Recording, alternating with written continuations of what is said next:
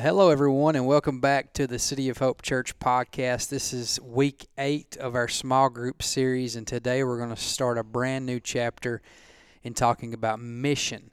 If you're following along with us in the book, we're going to be covering pages 119 through 129 roughly today. And so, let's just dive right into it. We're going to be talking about mission. Now, before we talk about all the things that mission encompasses. I know a lot of us have preconceived ideas of what mission is, but I think it's important to start with where it starts in terms of God's mission and what His desire and His goal is. And essentially, His goal is to bring the kingdom of God to earth in everything that we experience, from creation itself to our relationships. Every living thing, every human being would live in a world that's good and experienced unhindered intimacy with God. Now, of course, after the fall, along with that, God's mission became to redeem humanity, Clay. Mm-hmm. I think one of the things that we've talked about quite a bit, and I feel like we have anyway, but it's something that I don't really fully know how to explain it. But, I think a lot of times people think, well, God is not a big fan of like the physical because He's spirit, and one day He's just going to do away with this world and all physical stuff, and we're just going to be spiritual beings out somewhere else. And that's actually a wrong. It's not a biblical view. When He created the world, He was a pretty big fan.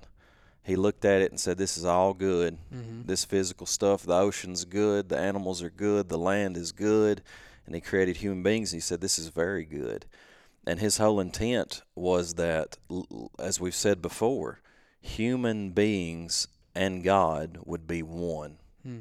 And that heaven and earth would in essence be one. And that as long as we stewarded the earth properly out of the overflow of our relationship with God as His image bearers, as stewards of this earth that He gave us as a good gift, then as we grew in the image of God and reflected the beauty of God, the earth would grow in the image of heaven and reflect the kingdom of heaven, and those two would become one.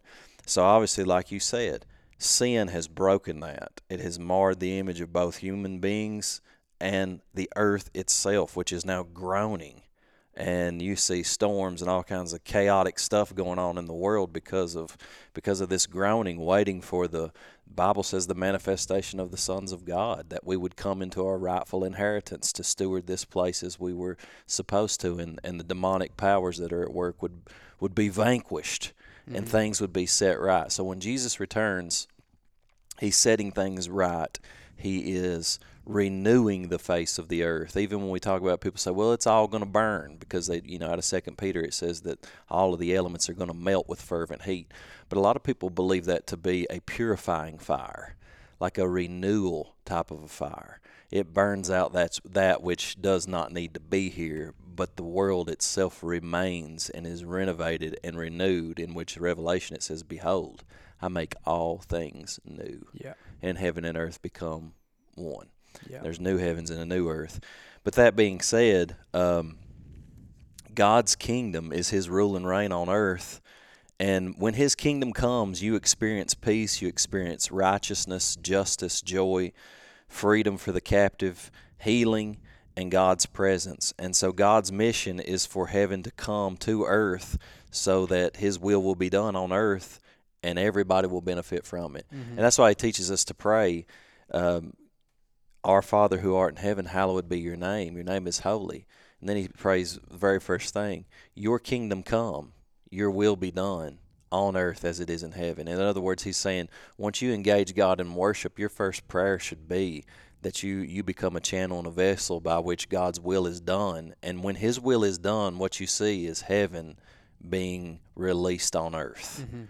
God's kingdom, God's rule, God's reign is impacting this earth that is now broken and chaotic and sinful and marred, and peace and righteousness and justice and joy and love is being poured out to transform it. And when that happens, you get a little taste of a heavenly reality.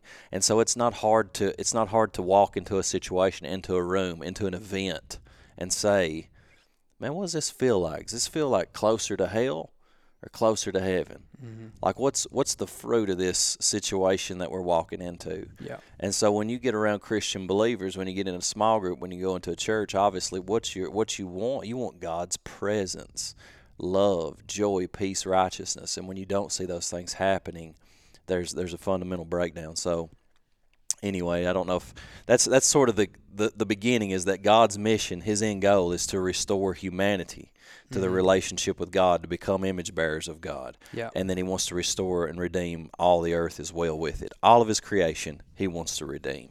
Yeah, I love what it says on page 120 here. And this single line kind of stuck out to me. I thought it was really good. But it says, Jesus knew that the kingdom of God, his rule and reign, would not be realized on earth until people who were far from God were brought near. Mm-hmm. And I just love that language there, and having their hearts and minds transform in a way in which they no longer live in rebellion to God, but out of love and obedience. And so he came knowing that, and in the broken, I mean, that's what, you know, it seems like when you become a Christian, like even going back to what you said about like the physical world, it's like your whole, the lens in which you see the world and relationships and everything changes.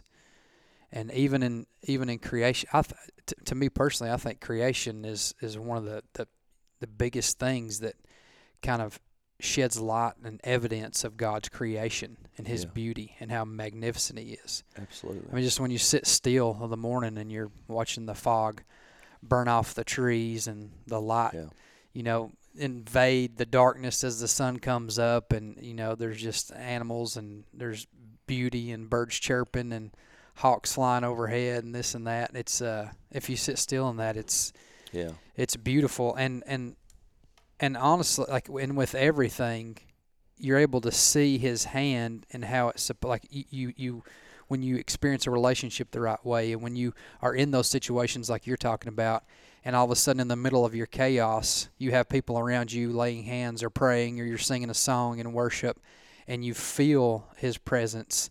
You feel the kingdom of God breaking through, and all of a sudden, in a time in which you were far from God, like it says right here, you're far away, you're brought near to that. You just it's amazing when you experience that touch of heaven, so to speak, that kingdom breaking in the here and now on earth.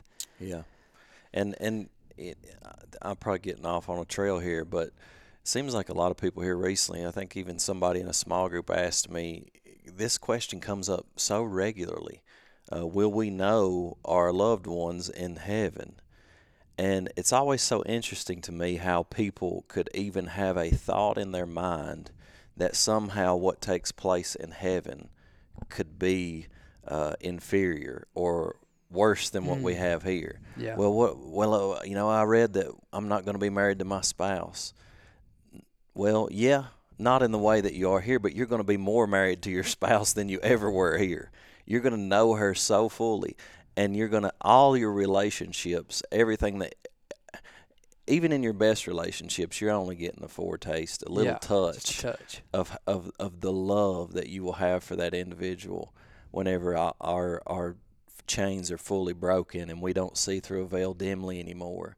And we see the love of God and the kingdom of God in all of its fullness. And, you know, somebody even said, well, I don't even think it'll matter whether we know him or not. And to that I say, no, it's exactly what matters. That's what life is all about. I mean, God created us for love, and love is centered around the people that we know and are fully known by. That's where love exists in its deepest parts, when we know and are fully known. And so... I think anything that downplays the goodness of the world and what God has created, and that ultimately heaven is just that becoming all it was ever intended to be, with sin and evil and darkness and pain and tears and all of those things being completely removed, then you're talking about what God's kingdom looks like. So... anyway, all that being said, what God knows on mission and understanding mission is that in order to start to bring, like you said, there's these moments where we become a gateway for heaven. by the Holy Spirit residing in us as individuals. But he knows in order for that to happen, what we need is a new spirit. He told Adam and Eve, look, the day that you eat from the tree of the knowledge of good and evil, you shall surely die. Well, actually, after they ate it, death did enter, but they didn't die instantly physically, but they did die spiritually. They were cut off. They experienced a spiritual death, and they were cut off from God in the same way that they had that communion with Him in the Spirit. The Bible says they walked with Him in the garden in the cool of the day. Literally, it's the ruach. They walked with Him in the Spirit, it says. So they heard the voice of God, and they heard that voice of God in their spirits. It wasn't an audible physical voice. It was the way that we were supposed to originally commune with God. So God knows that in order for the kingdom to be restored, we need new spirits. Mm-hmm. And I love these verses in Ezekiel 36, because if you're praying for a lost person, I think you pray these verses over them. It says, I will sprinkle clean water on you, and you will be clean. Verse 25. I will cleanse you from all your impurities and from all your idols. I will give you a new heart and put a new spirit in you. I will remove from you your heart of stone and give you a heart of flesh. And I will put my spirit in you and move you to follow my decrees and be careful to keep my laws. You will be my people and I will be your God. And I love that, because I remember my conversion when I was like just filled with the Holy Spirit and transformed some things, broke off of my life completely. And up to that point, I had tried to do what God was telling me to do and failed miserably. After this point of that conversion experience where I was filled with the Spirit of God, it was like doing what God wanted me to do simply came natural now. Mm. He moved me to do it. Mm-hmm. There was an internal compulsion to do what God was asking me to do that I did not have before that, even when I tried. And, we'll get more into that, I think, in the next section on power. But his first redeeming act and his mission is that Jesus comes to die on the cross to forgive us of our sins, but also he sends the Holy Spirit to give us a new spiritual birth. Mm-hmm. And that's so important, because we're not offering people religion. We're offering people a chance to have a relationship with Jesus Christ through his work on the cross to be redeemed and reconciled to the Father. But the initial stage of salvation is you are born again, right? Your spirit that was once dead is now cleansed from the filthiness of its idols. He takes out that heart of stone. He gives you a new heart. He puts a new spirit within you, and then he puts his spirit inside of that new spirit. Mm-hmm. And that's where God dwells. And so even though we still have physical cravings and we've still got some mental issues because our mind's not renewed, on the inside we sense God's presence, and we sense this movement of God compelling us to move forward in His righteousness, His joy, His peace. Mm-hmm. And that's a major aspect of the mission that God has, is to give us a new heart. Yeah, it talks about Jesus and His mission a little bit there, and one of the first signs it talks about is He was fueled by love. Yes. And one of the questions I wrote down in my notes here is kind of, what are we fueled by a lot of times? Even as Christians, I think there's like this, there's something else that kind of can get in the way of why we're doing things. And, I read like, for example, talking about like Paul, for example, I wrote here in the book, and I'm not trying to jump ahead too far, we'll go back, but on page 124, Romans chapter 9, verses 1 through 3 there, it says, For I wish that I myself were cursed and cut off from Christ for the sake of my people, those of my own race, the people of Israel. And he's compelled with such deep love for people that he would be willing to be separated from Christ for them. Yeah. And I think about, my own motives and, as the church in general sometimes. Do we really love people that way? Yeah. Are we really compelled by love? Yeah. And I think that's a good thing to ask ourselves, and then, to also really, think about, why we do things and so forth and so on. And talking about being compelled, I love these verses here. It's got them listed in the book, but it's 2 Corinthians chapter 5. And it's good stuff. I'll just read through it. It's verses 14 through 21. It says, "For Christ's love compels us, because we are convinced that one died for all, and therefore all died, and he died for all, that those who live should no longer live for themselves, but for him who died for them and was raised again. So from now on we regard no one from a worldly point of view. Though we once regarded Christ in this way, we do so no longer. Therefore, if anyone is in Christ, the new creation has come. The old is gone, the new is here. All this is from God, who reconciled us to himself through Christ and gave us the ministry that God was reconciling the world to himself in Christ, not counting people's sins against them. And he has committed to us the message of reconciliation. We are therefore Christ's ambassadors, as though God were making his appeal through us." And when we realize what Jesus did, and even going back to what you said, when we first become a Christian, when we realize really what happens for us, and we're changed and we're made new and we're cleansed, it should be that compels us forward, and a love for people rather than, our other agendas kind of getting in the way. Yeah, and I'll say this, being fueled by love is not something that you just wake up one day and say, you know what, I think I'll be fueled by love. Yeah. You have to be connected to the source, which is love. And when love is not flowing from our hearts, honestly, it's because we have somehow, like Adam and Eve, hid from the presence of the Lord in some sense or another. I was talking to you just a minute ago about I see different things. I know, and I hate to call him out. It may bother him a little bit, but like our buddy Richard, I talk to him sometimes, and I've just watched him over the past few years. He went through a season in his life where he was battling fear and anxiety and stuff. And what he did in that season though was he just really turned radically into the scripture and prayer. And I watched him do it. I mean, still to this day, like he'll send me random verses all the time. And I love that because it just, there's multiple things going on. One, the verse will always speak to me. You know what I'm saying? Any random verse that comes, it's like, man, what's the deal with this verse coming to me today anyway? But in going into that, what I've noticed with him, and this is what I notice when people really push into God, not just for knowledge's sake, but they're developing like a real, genuine relationship with Jesus, there's this overflow of love. Like I've watched his heart be tenderized over the past few years. Mm-hmm. I've watched him wrestle with some internal struggles and vocalize that.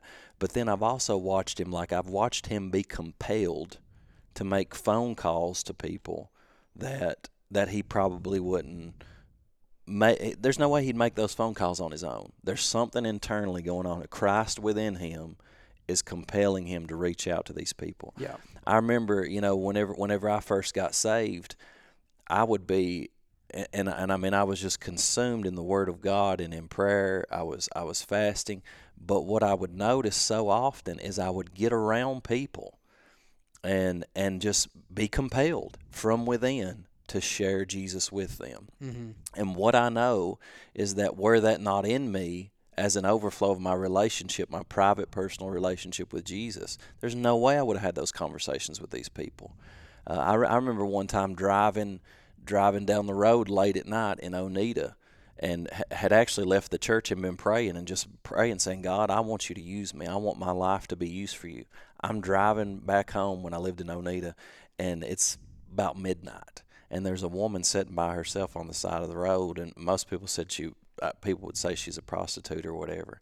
Well, I drove by her, and I felt just overwhelmed with the love of God for her.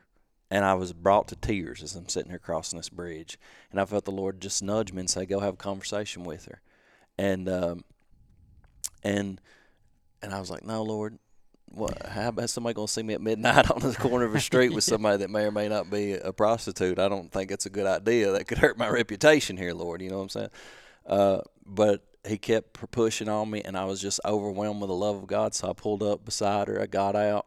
And she was a little bit scared, so she got up and started to walk away. And I said, "Hey, I don't want to hurt you or anything. I just want to pray for you." And she just sort of turned to me and kind of laughed a little bit and put her head down. And she said, "You don't know the kind of struggles I have. There's not a God here that could reach into the kind of," she said, "you got little 20-year-old troubles," is what she told me. And I said, "I'm sure that's right. I just know that it's midnight. And when I drove by you, all I felt was the love of God for you. And he wanted me to at least come by and tell you how much that he loves you." And she just put her head down, and I said, "Can I pray for you?" And she said, "Yeah, you can." And I prayed for her. Now, she never said anything else. And oftentimes, she may have said thanks. She smiled at me. I can't remember, but she just sort of walked off after that. But you could tell that'll come back to my mind because I recognize just like how hardened she was. I'm sure she's been abused.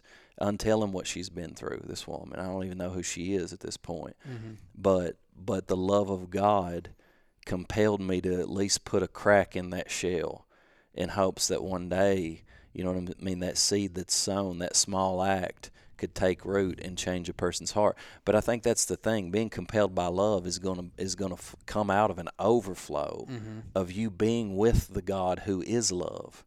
You have to let him pour his heart into you in order for that to begin to happen. Yeah, I think that's so good, and I think that's how we stay rooted in, you know, being compelled by love. And we see the example from Jesus. It talks about it here. He woke up early to pray.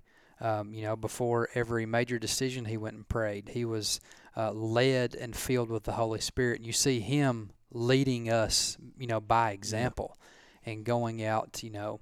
Yeah. And fasting and doing those things. And so you see his example, and it's so much more true for us. That's how we have to live. Those things that we do in terms of mission has to overflow from our private relationship building and growing in Christ through prayer and reading and those things. Right. It says, you know, in John 5:19 that Jesus determined to only do what he saw the Father doing, and to join him in his work through the power of the Spirit as one sent by the Father on his mission.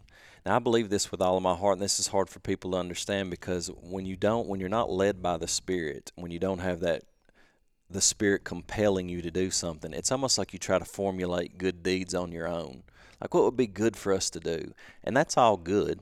You know, come up with a program. But what I'm telling you is that, and Jesus did the same thing.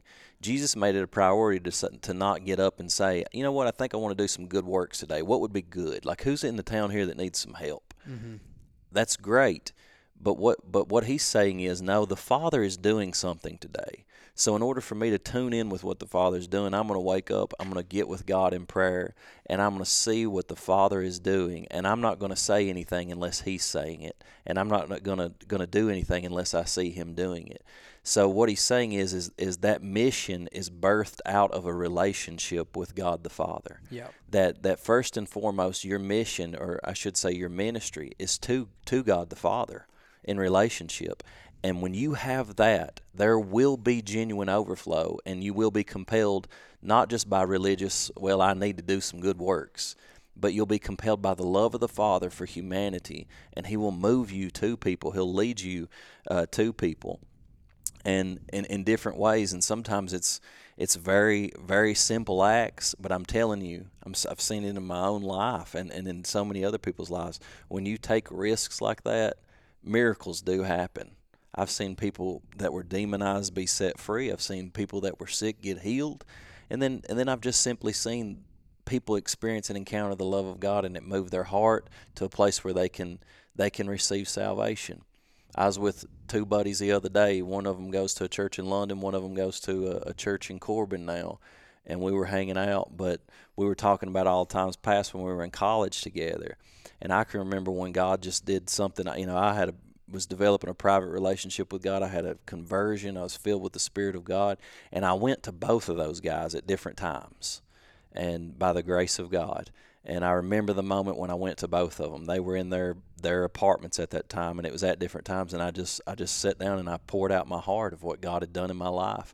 Both of those guys, one of them's in ministry in London. The other guy's now in a church. He's went through some stuff, but he's leading a small group now. And all three of us, we came from some rough backgrounds. We didn't know the Lord. We were just partying and, you know, living a life apart from God. And but you know, your mission will often just start right where you're at. I mean, you get saved, you're coming to know Jesus.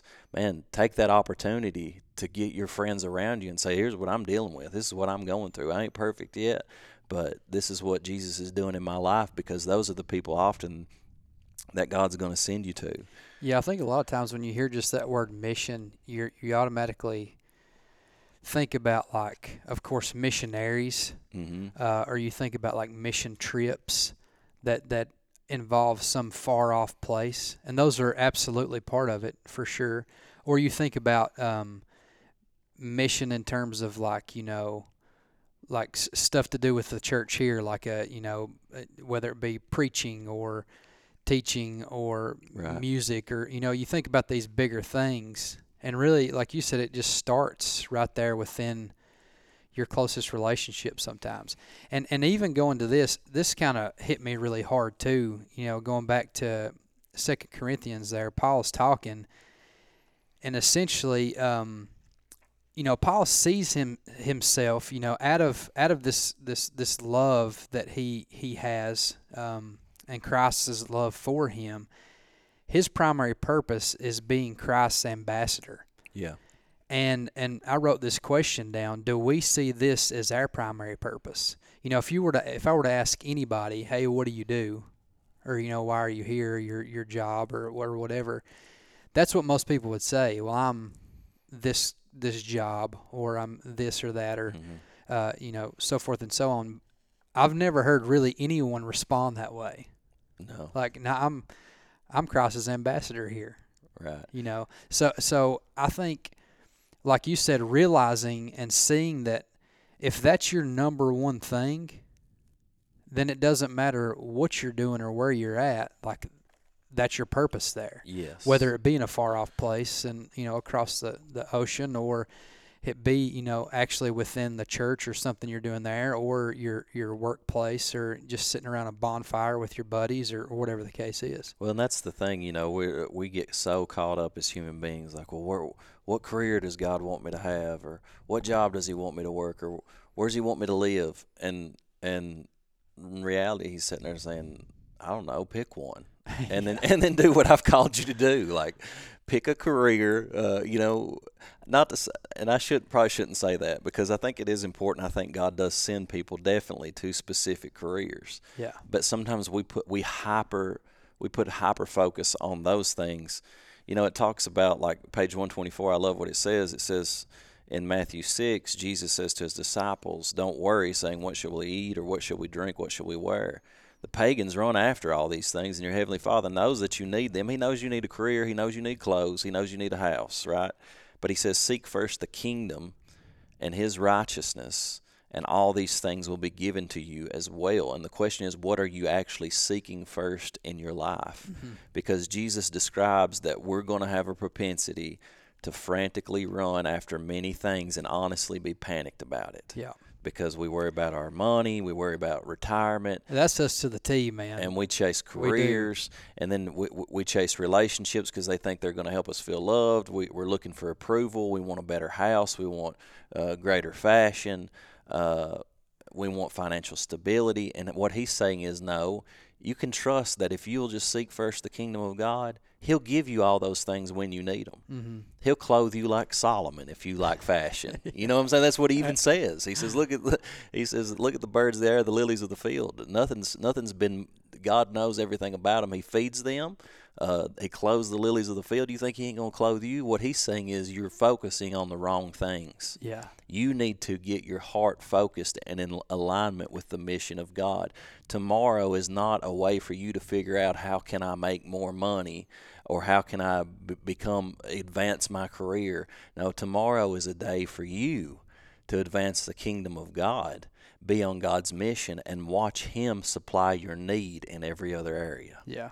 It's going back to what you said. I think that's a huge point, because we do, like, we put it on a pedestal in terms of, like, career and job and stuff. I remember for me when that changed, I was deciding between a job at Redbird and Clay County.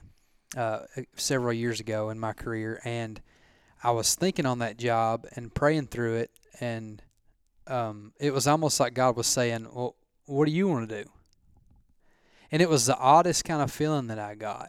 Yeah. Because I really believe, like, I could have chose either one of those things, and God would have blessed it. And that was confirmed again when, you know, I was seeking after a certain position. I didn't get that position. And I thought, like, my world was shattered there for a minute, because I really felt like God was, that's what he called me to. But and he spoke to me in that moment. He said, no, it was never about this position. It was about the process of you going through that. And so, you know, obviously there's I believe that God has put me in certain positions at certain times for sure, you know. And the thing is, it's always been smooth. God opens doors, he closes doors. And especially if we just say, you know, God, it's yours, you know, you're first, that's primary, and let the chips fall where they may, so to speak. But yeah, he will always guide you and lead you in that, and he will use you wherever you are. Yeah. Like you said, it doesn't really matter sometimes the position or whatever. So, and use you in ways that you could never even fully understand. The problem is we get so tore up and self-focused that we don't notice the people around us. Mm. We're not being sensitive to the nudges of God in our workplace. We're not being sensitive to the nudges of God in our family life. Yeah. And so we're in this frantic rat race that the world has programmed us to be in. And when our relationship with God gets a little bit stale, we're just not sensitive to the move of the Spirit on his mission. And we don't see people with love the same way that he does, as like, these people are sheep without a shepherd. These are people who need to hear the gospel of Jesus. And that's the thing too, like there's nobody that's not on mission that's a Christian. If you are a Christian, you don't say, well, that's for missionaries. I'm just sort of I'm called to just go to church and hear a sermon and be a good person. No. If you have the Spirit of God, the love of God is in there wanting to break out on people, and it can function in a million different ways, but he's sending you out.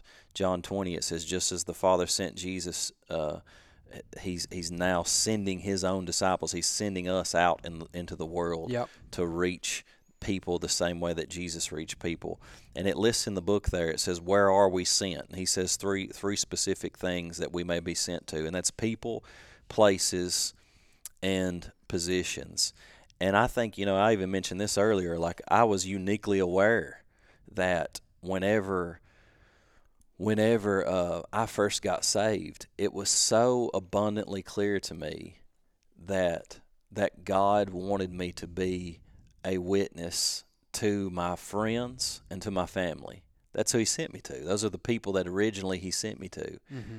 And I mean, I think there's an argument now. I feel like I shouldn't say an argument, but now I sense that, hey, the Lord has sent me to, obviously, Clay County, but, you know, we've even received what I would consider to be prophetic words from a few different people that have encouraged me and said, you know, I believe that God wants to take City of Hope Church and reach southeastern Kentucky.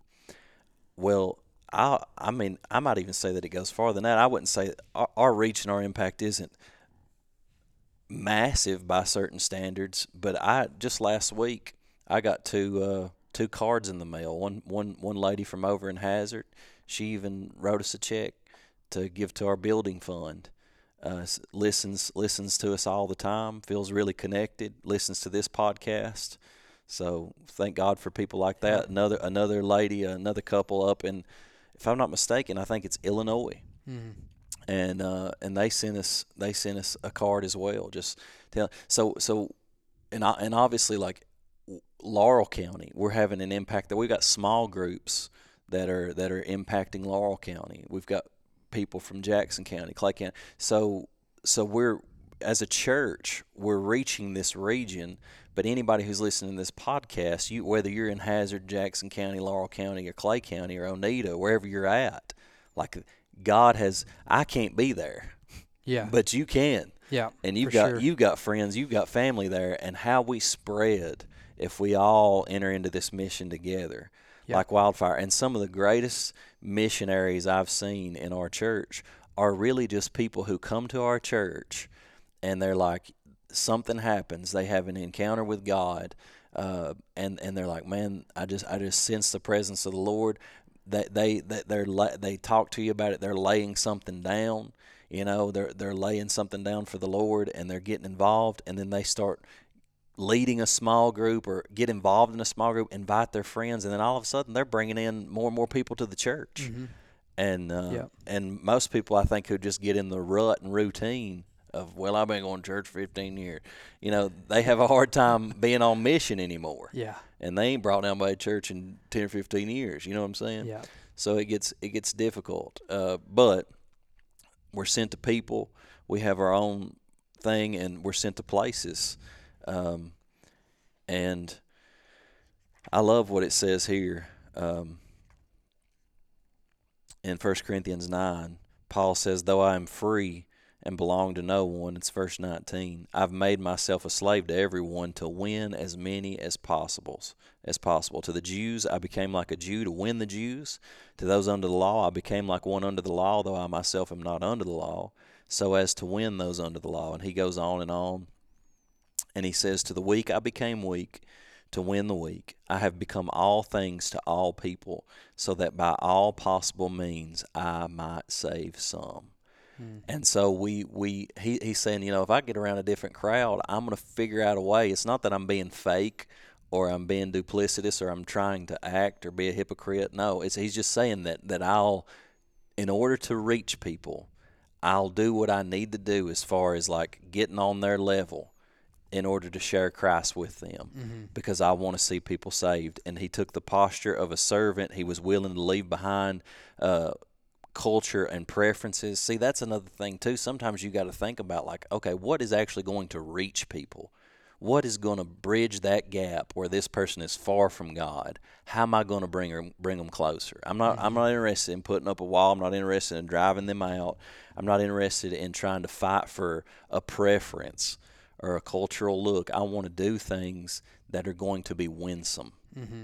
And ultimately, at the end of the day, what wins people is not what we do, but it's the message, the gospel message we have, that Jesus Christ has died for your sins, and you can be saved, you can be forgiven, you can be set free, you can repent of sin and have eternal life in Christ. And so that's where he's moving us. And I think that last thing is positions. But I love what it says, and we already mentioned this. It says Jesus does not appoint some to be missionaries and others to sit on the bench. Yeah. We're all sent. We've all got a place to go. We've all got a people to go to. And many of us are in a position specifically. You know, a lot of people have jobs, man, where it's bad environment. Yeah. And they're wondering, man, this is not a good Christian environment. It's not where I want to be. I'd say maybe God has entrusted you to that environment, and he's trying to develop you and strengthen you, and perhaps he's asking you to come to him, to draw from him, to enter into prayer and intercession, because he wants you to be that light in that dark spot that brings true breakthrough. And I'm telling you, so many hardened hearts are just one moment away from that shattering and God really touching their hearts and saving them. And so you want to have faith for that. Mm-hmm. You want to have faith for that one small act might just change everything. Yeah, and as we kind of close things up, I think that's a good question to kind of think about. You know, how could seeing yourself as sent, like you said, Clay, change the way you view your life right now? What people, place, or position is Jesus sending you into right now? Yeah. And I think that's it changes your perspective, because and that's the thing. A lot of times it's really hard for us to be present, I feel like, because we're always thinking about the next thing. Like, we want to get to this place, or we want to get to that position, or we want to be around those people, rather than kind of like stopping for a second, being content in the moment, and saying, okay, where am I at right now? Yeah. And how can I use this moment for God? He may just be sending you to your mom, or or to your brother, or, you know, to your family members, or whatever. But it's those small acts that really can make a big difference. God puts somebody on your heart, Call them on the phone. Say, listen, man, God put you on my heart. Is there any way, anything that I can pray with you about? Take that risk, take that step, pray for them over the phone. Mm-hmm. Maybe God's really pushing on you. Go to their house, mm-hmm. visit them, walk in on them. Well, that would be weird. Yeah, but you have an opportunity in that weirdness to unleash the kingdom of heaven into their life. If God is leading you, it will make an impact. It will be like a little mustard seed that grows up and absolutely transforms a situation. So I just encourage people to take that risk on mission, be in prayer for some of the people around you, and let's just see what God does, see how Amen. The kingdom breaks out. Amen. All righty, guys. Thank you so much for listening, and we look forward to talking to you again on the next one.